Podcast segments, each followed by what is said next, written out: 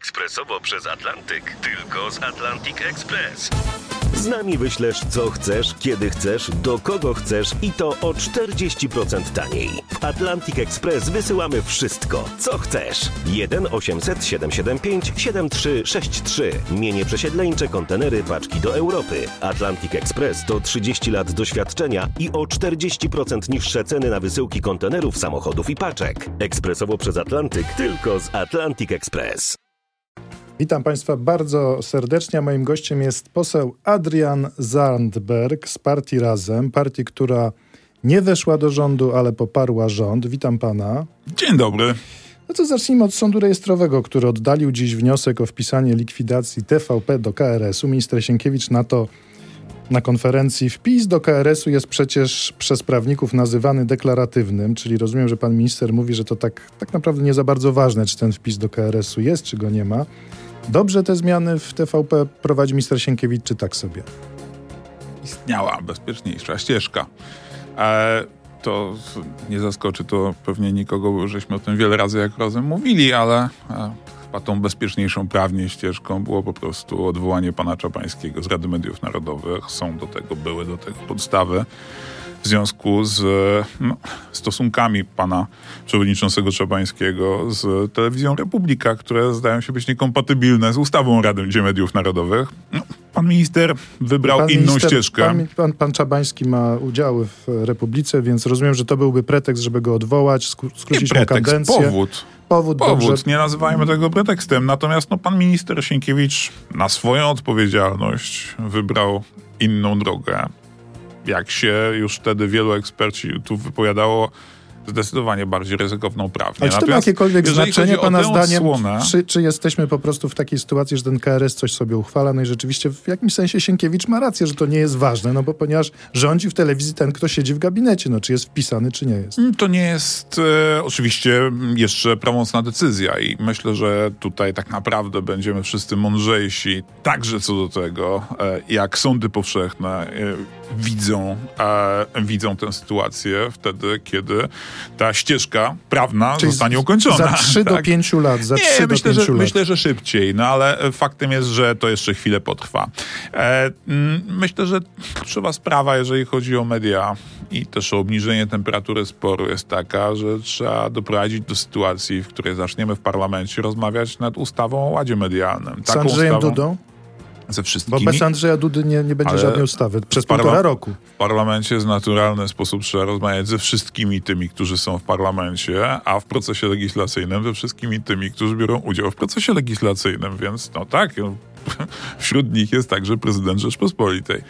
E, więc wydaje mi się, że to jest droga do tego, żeby, e, żeby te rejestr emocji obniżyć. A tak bym chciał, żebyś, żeby się stało, także dlatego, że my w Polsce naprawdę bardzo potrzebujemy mediów publicznych, które są publiczne, a nie rządowe. A kto w takich mediach publicznych by wybierał prezesa mediów publicznych? Bo to jest najważniejsze. No, ci, którzy wybierają prezesa, ci mają władzę. Od zawsze jest tak, że politycy w Polsce wybierają prezesa. Z różnym natężeniem to było, ale zawsze tak było. Kto pana zdaniem były też inne w tej pomysły, no. wymarzonej no. ustawie Adriana Zandberga by wybierał prezesa telewizji publicznej? W wymarzonej przez Adriana Zandberga ustawie politycy musieliby się dogadać ze środowiskami twórczymi, musieliby się do, e, dogadać ze środowiskami naukowymi, tak żeby choć trochę ten proces uspołecznić, a wyjąć z takiej bieżącej, doraźnej, partyjnej polityki. Ale ja nie przychodzę z gotowymi rozwiązaniami rozwiązaniami. Ja po prostu uważam, że miejscem, w którym możemy spróbować znaleźć takie rozwiązanie jest parlament. E, I to nas e, będzie tak czy inaczej czekało, bo te, te zmiany ustawowe trzeba będzie przeprowadzić. Moim zdaniem im wcześniej się za to weźmiemy, tym lepiej. Podwyżki dla nauczycieli. Nauczyciele nie są zadowoleni z tego, co dostali od, od waszego rządu. E, miało być 1500 zł według ZNP Początkujący nauczyciel dostanie 1200 podwyżki, no, mianowany 1100, dyplomowany 1365. No żadna z tych kwot to nie jest 1500 zł. Urszula Woźniak, szefowa ZN, wiceprezeska ZNP mówi, nie jestem rozczarowana, jestem wściekła. Co by jej pan odpowiedział? Ja rozumiem e, emocje nauczycieli. E, Ale dlaczego takiej prostej obietnicy? To jest twarda deklaracja. 1500 zł nie udaje się zrealizować rządowi, w którym jest... wszystkie partie mówią, tak, chcemy wam dać 1500 zł. Myślę, że nie jestem najwdzięczniejszym adresatem tego pytania, gdyż jak pan wie, razem do Rady Ministrów, do rządu nie weszło. Natomiast e, to, co wydaje mi się ważne, to to, że jeśli chodzi o podwyżki, to tu rozmawiamy o poziomie podwyżek dla nauczycieli pełnym czy, czy niepełnym. Natomiast... Nie, no oni to liczą jak zwykle, tak jak minister Czarnek, tak, tak, tak, bo tak. nauczyciele mówią, pan minister Czarnek też nam Jasne. mówił, że są wielkie mhm. podwyżki, mhm. tylko liczył je do średniej zamiast do płacy zasadniczej. I tu jest, odbyło się to samo. No więc... Yy, to, to jest ja, niesamowite, dlaczego... że to jest jakaś historia długiego trwania w polskiej polityce. No. Zawsze nauczycieli robi się na końcu, przepraszam, w bambuko trochę. No, dostają podwyżki, ale nie takie, jak im się obieca. Wracając do urwanego zdania, e, powiem panu, tak, mnie boli to, że jest wiele grup ludzi, którzy pracują dla polskiego państwa, którzy jeszcze ciągle nie doczekali się, po prostu nie doczekali się podwyżek. Taką grupą są e, pracownicy socjalni. My w Polsce zrobiliśmy niestety tak, że pewne obowiązki zepchnęliśmy, obowiązki państwa na samorządy, ale tym samorządom nie przekazano pieniędzy na to, żeby się z tych obowiązków na serio wywiązywały. I na przykład praca z dzieciakami z trudnych rodzin. Ile zarabia pracownik socjalny? No to są ludzie, którzy naprawdę zarabiają płacę minimalną, tak? I co gorsza, jest tak, że dziś słyszą bardzo często, że oto e, nauczyciele dostają e, istotną podwyżkę, która jednak nie jest dla nich zadowalająca i wkurzają się, przez, słuchając radia czy patrząc na telewizję, mają poczucie, że oni po prostu tej podwyżki nie No dobrze, dostali. ale zostając na chwilę e, przy mówię, nauczycielach... Mówię, dlaczego mówię o, tej, mhm. o tych grupach? Bo mhm. moim zdaniem my musimy wypracować w Polsce uczciwy mechanizm zapewniający podwyżki także tym pracownikom pracującym dla polskiego państwa, których Kiedyś to, wiatr to historii znaczy, rzucił do... Żebyście wy, politycy, nie mieli na to wpływu, tylko żeby był jakiś system, system mechanizm, mechanizm mamy co roku tyle mamy i tyle, w tym tak? momencie, Inflacja plus. Mamy w tym momencie mechanizm, jeżeli chodzi e, o mm, mm, jeżeli chodzi o e, nauczycieli. Mamy w tym momencie ten mechanizm, który jest rozszerzony także w stronę przedszkoli. Myślę, że najwyższy czas, żeśmy porozmawiali o uniwersalnym mechanizmie. Ja w ogóle w, w moim wymarzonym świecie jest tak, że politycy nie muszą rozmawiać przy okazji e, w corocznego przyjmowania budżetu o czym, czy podwyżki będą, czy nie, tylko rzecz dzieje się automatycznie. Wiemy, że poszły w górę ceny, no to wiemy, że podnosimy emerytury i renty, tak? Nie jest tak, że emeryci muszą sobie wystrajkować każdą podwyżkę emerytur co roku, żeby w ogóle się odbyła. Ja chciałbym, żebyśmy, jeżeli chodzi o sektor publiczny, przyjęli takie właśnie systemowe rozwiązania, że po prostu ludzie mogą liczyć automatycznie na waloryzację. Będziecie, będziecie żądać od rządu, którego, który jednak popieracie, żeby dosypał tym nauczycielom te 300, 200 zł, 100 zł, no żeby jednak ta obietnica została spełniona do płac zasadniczych, a nie jakiś tam średni. My wrazem trzymamy się bardzo prostej zasady, to znaczy będziemy wspierać te rozwiązania, które są dobre. Ale ja rozumiem. Jeżeli nie Pytam są dobre, o konkret. to krytykować. Czy będziecie postulować, robić, przepraszam, dym, tak się już rozpowszechniło, że, że Uważam, to słowo... że to powinno być dowiezione. Mhm. Uważam, że to powinno być dowiezione i to byłoby fair.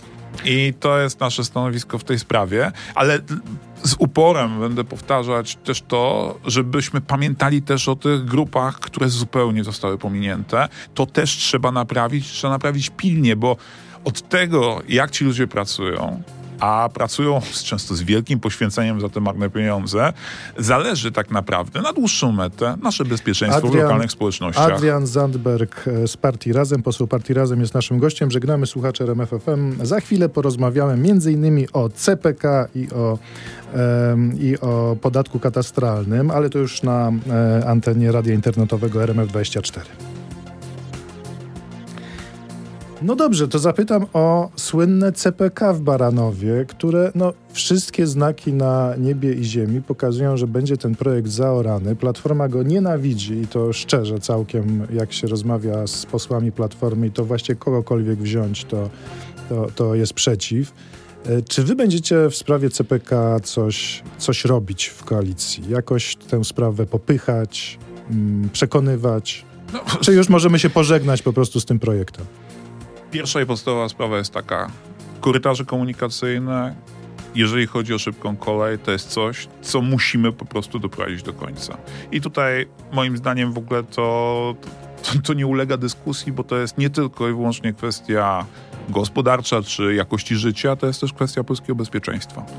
E, więc... No to odpowie minister stosowny, że tak, oczywiście zbudujemy kolej, to CPK nie jest potrzebne, żeby tą kolej budować. I to, żeby była jasność, jest prawda. To nie jest tak, mhm. że zbudowanie Tylko lotniska... ta kolej potem nie powstaje. Lotniska jak... jest kluczowe. Mhm. Natomiast i pytanie oczywiście o skalę tego komponentu lotniczego, bo to jest tak naprawdę trzeba by było bardzo jasnej odpowiedzi dotyczącej no, takiego zakładu. Jak za 10-15 lat będzie wyglądała skala transportu cargo lotniczego? Ale tego tak? nikt nie wie do końca. Więc, Są różne tak. szacunki. Tak. Eksperci mówią nie lobbyści, bo to jest ten zarzut, lobbyści. Nie, eksperci bardzo różni od różnych małp, że tak powiem, i z różnych środowisk mówią, że to CPK ma ręce i nogi, że można oczywiście tam po, pogmerać, pozmieniać, no osłabić więc... coś tego. Pan ja, co uważa? Ja uważam, Ma ręce, nogi ja ten widzę, pomysł, że Ja widzę pewien rozrzut opinii, jeżeli chodzi o skalę jest, komponentu lotniczego. pana zdanie? Ja, jeśli miałbym obstawiać, to obstawiam, że za 20 lat e, skala transportu cargo lotniczego będzie istotnie spadała ze względów klimatycznych. I że w związku z tym e, tu trzeba uważać, żeby mhm. nie przeskalować. Natomiast nie mam najmniejszych wątpliwości, że jeżeli chodzi o komponent kolejowy, to on musi powstać i musi powstać szybko. Czy Wracając do polityki trochę, e, apel profesora Marcina Matczaka, wypuś, wypuścić Wąsika i Kamińskiego.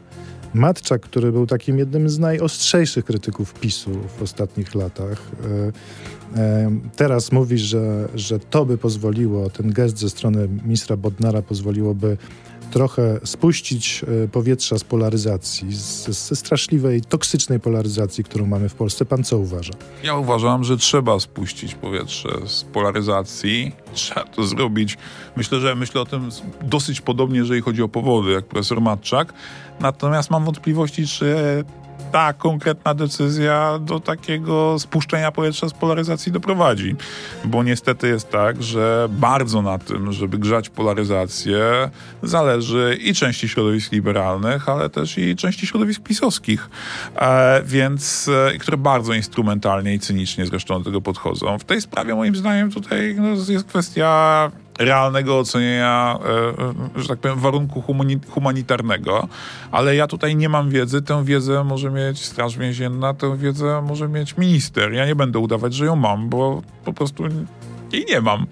E, więc nie będę się też tutaj wymądrzać, jeżeli chodzi o to, w oparciu o jakie informacje, bo jakiś, będzie podnosić, pod, podejmować jakiś... te decyzje. Jeżeli chodzi mhm. natomiast o to, co było na pewno możliwe, no to mhm. była możliwa szybka decyzja prezydenta, która pewnie by to przecięła najszybciej. Okay. Ale jej no, nie było. To, tak, nie było, bo prezydent uważa, że już ich e, ułaskawił. No, zostawmy tę mhm. dyskusję. Wszystkie argumenty padły po dziesią, dziesięciokroć i każda tak prawda jest mojsza, bardziej mojsza niż twojsza, to zostawmy.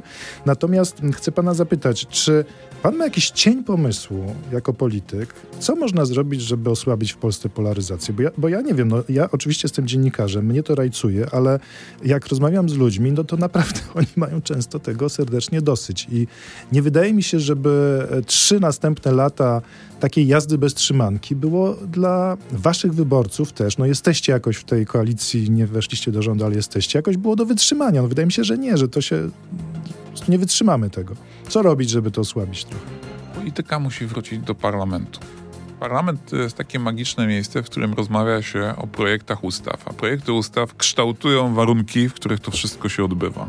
Dlatego mówiłem o kwestii mediów, o tym, że to właśnie w parlamencie trzeba usiąść do rozmów, spokojnych rozmów, także na poziomie komisji, jak te media zorganizować, żeby były na serio pluralistyczne. Ale z pisowcami też? Ale przecież w tym parlamencie są ludzie, których jest mi naprawdę bardzo daleko. Jak? W tym parlamencie są także przedstawiciele e, środowiska skrajnie prawicowego, ale oni też są posłami, więc też będą brali udział w tej dyskusji. Na tym polega magia parlamentu, że wszyscy do parlamentu wybrani mają prawo w tej dyskusji wziąć udział.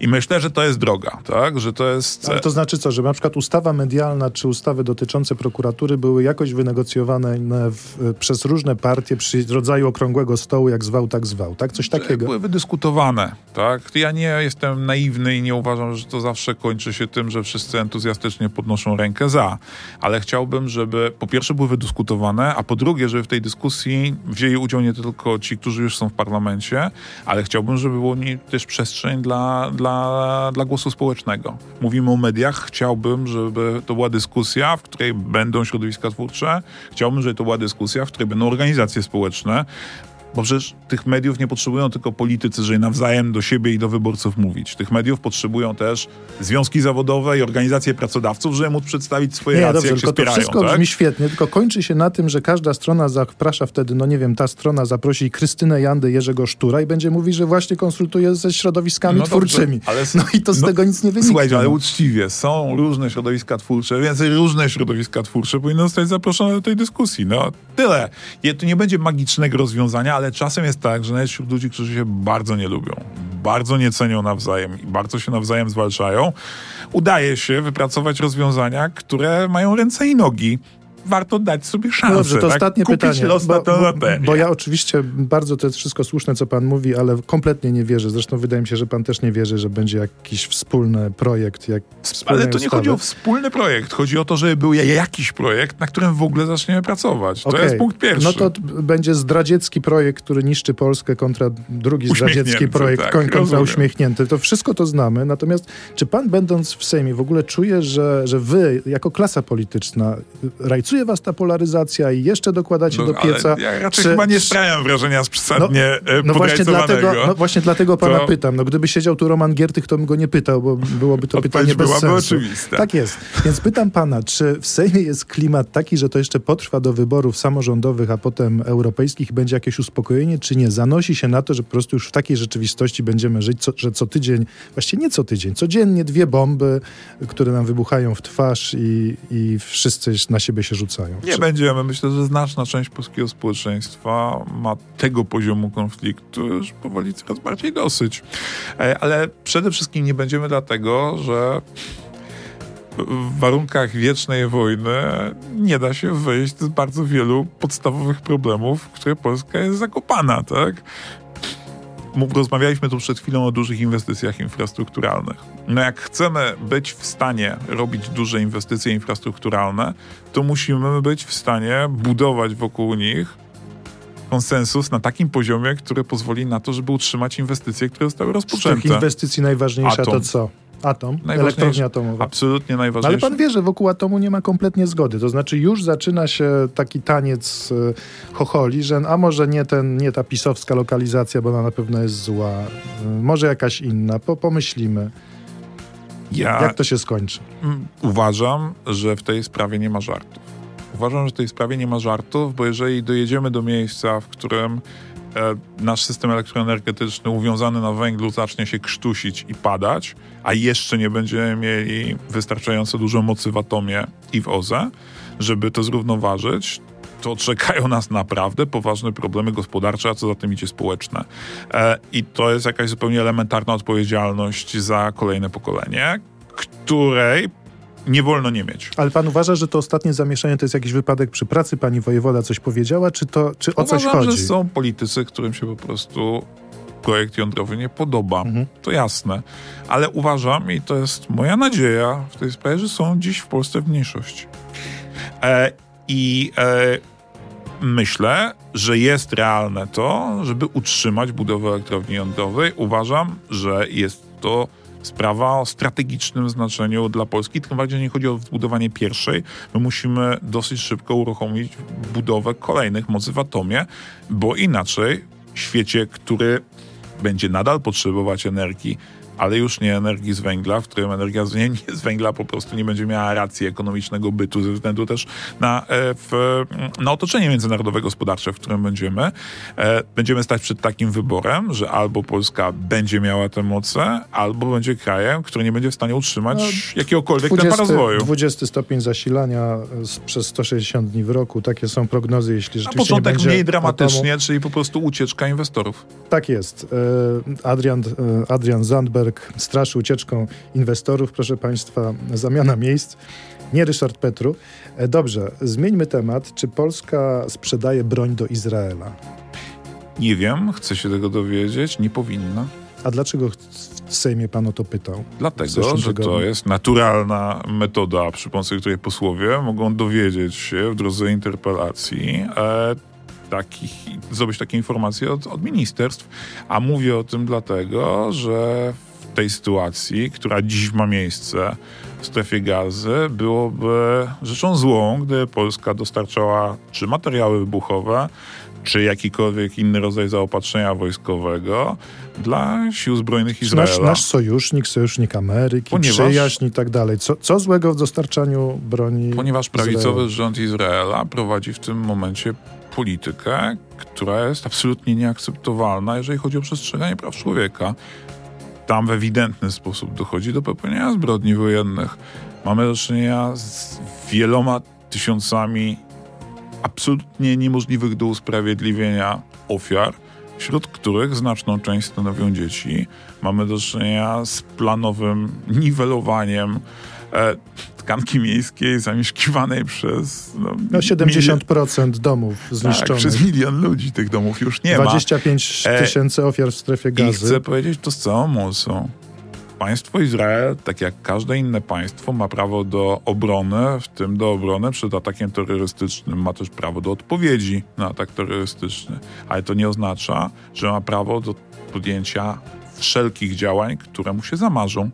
Takie działania, czyli odwet na ludności cywilnej, to jest coś, co jest nieakceptowalne A czy w naszej pan by użył. Czy pan by użył mocnego słowa na L, którego używa część europejskiej lewicy. Zresztą Izrael został oskarżony przez Republikę Południowej Afryki przed, przed Trybunałem w Hadze o ludobójstwo w strefie gazy. Czy pan by się zgodził z tak mocnym określeniem? Ja uważam, że mądrzy ludzie w Hadze muszą się pochylić nad tym, wnioskiem, który tam trafił i przyjrzeć się bardzo dokładnie temu, co się wydarzyło w ostatnich tygodniach. Ja nie będę udzielać odpowiedzi za Hagę, bo ja Hagą nie jestem. Ale czy mówić takim Natomiast językiem, bo lewica, lewica w, w, Europie, która protestuje Natomiast przeciwko... uważam, że Polska powinna się do tego postępowania hmm. przyłączyć z tego prostego powodu, że to trzeba po prostu wyjaśnić, co tam się Ale dzieje. wie pan, co będzie, jak Polska się przyłączy do tego postępowania? Będziemy mieli tę, ten, ten, tę łatkę Polacy antysemici, no wiadomo, jak zwykle korzystają z każdej okazji, żeby, żeby Izraelowi dopiec. Uważam, jest... że łączenie tych dwóch porządków jest w najwyższym stopniu nie na miejscu. Są łączone. No rozumiem, natomiast uważam, że łączenie ich jest w najwyższym stopniu nie na miejscu. I mówię to jako przedstawiciel partii, która zawsze bardzo jasno, bardzo konsekwentnie i bardzo twardo występuje przeciwko wszystkim aktom rasizmu i antysemityzmu, do których dopuszcza się niestety w Polsce od czasu do czasu wiele środowisk skrajnej prawicy. Bardzo dziękuję. Ale chcę powiedzieć bardzo jasno i równie jednoznacznie, że prawa człowieka są niepodzielne i że żaden kraj nie ma prawa do tego, żeby naruszać prawa człowieka i popełniać zbrodnie wojenne. Absolutnie żaden. A, I to, co się dzieje dzisiaj w Gazie, jest po prostu nieakceptowalne. Bardzo dziękuję. E, dzisiaj naszym gościem był Adrian Zandberg z Partii Razem. Bardzo dziękuję. Dziękuję. E, a Państwa zapraszam na popołudniową rozmowę jutro po 18.